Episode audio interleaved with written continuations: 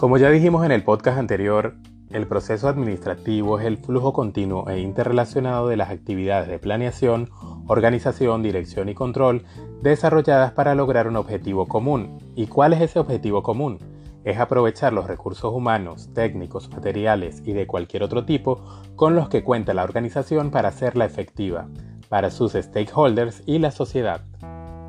Después del intro comenzamos a desarrollar el proceso administrativo.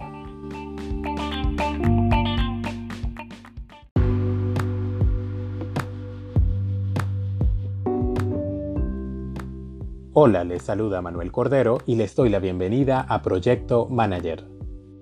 Este es un espacio para compartir tips, ideas y exitosas experiencias que te ayudarán a incrementar tu perfil gerencial, tomando como ejemplo a los más sobresalientes mentores y empresarios a nivel mundial.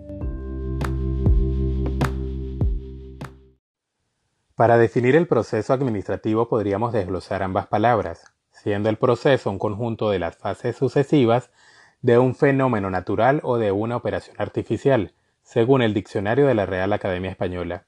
Y entonces, ¿qué se entiende por administración? Administración es la ciencia social que persigue la satisfacción de objetivos institucionales por medio de una estructura y a través de un esfuerzo humano coordinado.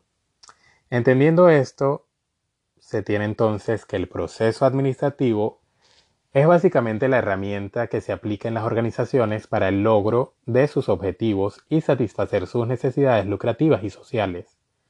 Si los administradores o gerentes de una organización realizan debidamente su trabajo a través de una eficiente y eficaz gestión, es mucho más probable que la organización alcance sus metas.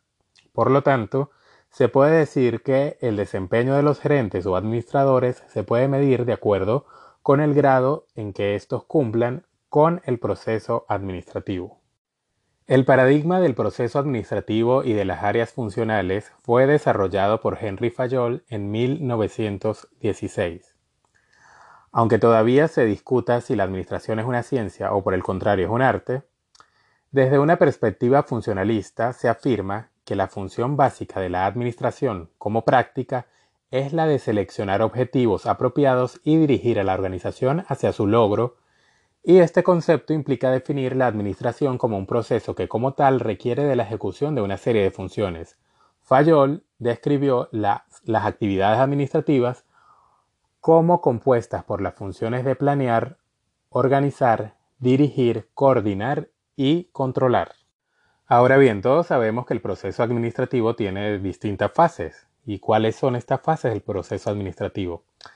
Hablando de ellas, el proceso administrativo se plantea una fase mecánica y otra fase dinámica. En la primera, la fase mecánica, se busca establecer qué hacer y se prepara la estructura necesaria para hacerlo. Comprende las actividades de planeación y organización. La segunda, la fase dinámica, se refiere a cómo se maneja ese organismo social que se ha estructurado y comprende las actividades de dirección y control.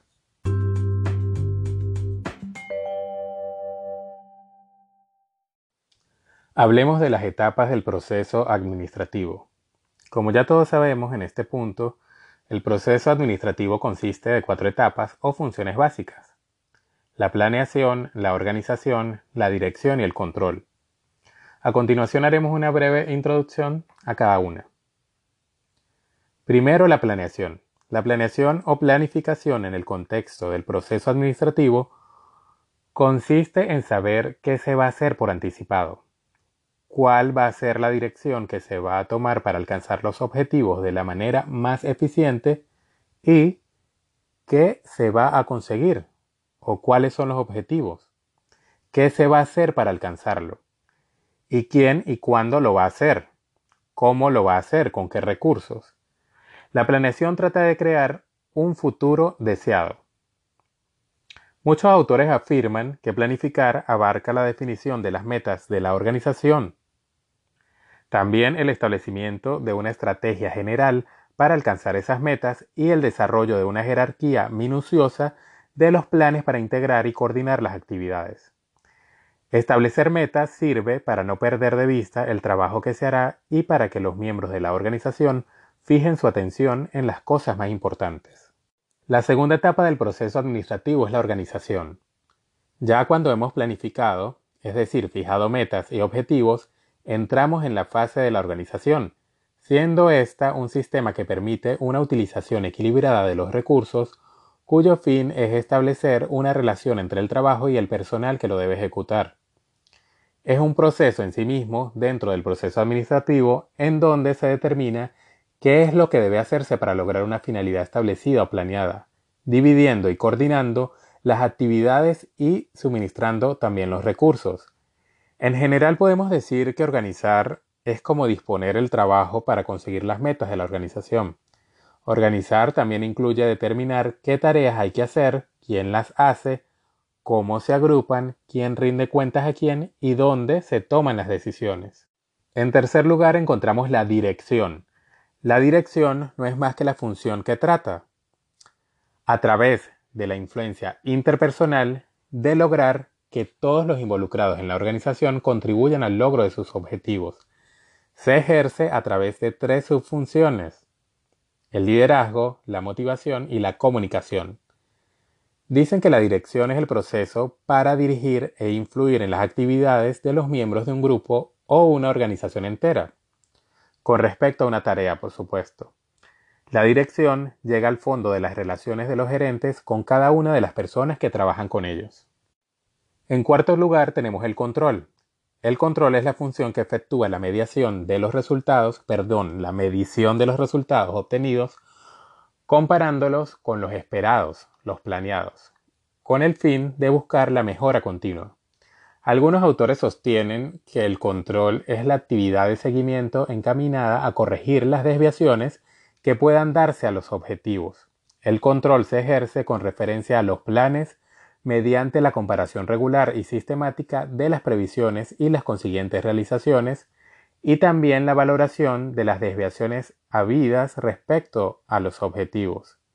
El control, pues, contrasta lo planeado y lo conseguido para desencadenar las acciones correctoras, que mantengan el sistema regulado, es decir, orientado a sus objetivos.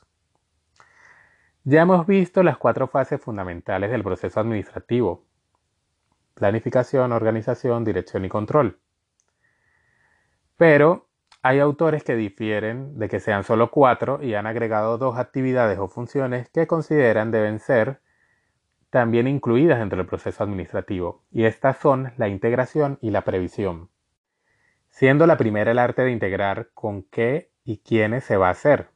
La integración consiste en seleccionar y obtener los resultados financieros, materiales, técnicos e incluso humanos considerados como necesarios para el adecuado funcionamiento de un organismo social. La integración agrupa la comunicación y la reunión armónica de los elementos humanos y materiales, selección, entrenamiento y compensación del personal. Por otra parte, la previsión nos deja anticipar qué se puede hacer a futuro y consiste en el diagnóstico de la información y los datos disponibles, de tal manera que se haga posible la anticipación o construcción del contexto en el que la organización se encontrará. Y bien, esto fue una definición bastante resumida de lo que es el proceso administrativo. Aquí podríamos pasar horas hablando, pero pues quise hacerlo lo más corto y entendible posible, por supuesto. ¿Ustedes qué creen? ¿Se debe incluir a este proceso la integración y la previsión? ¿O están intrínsecamente relacionadas al resto del proceso?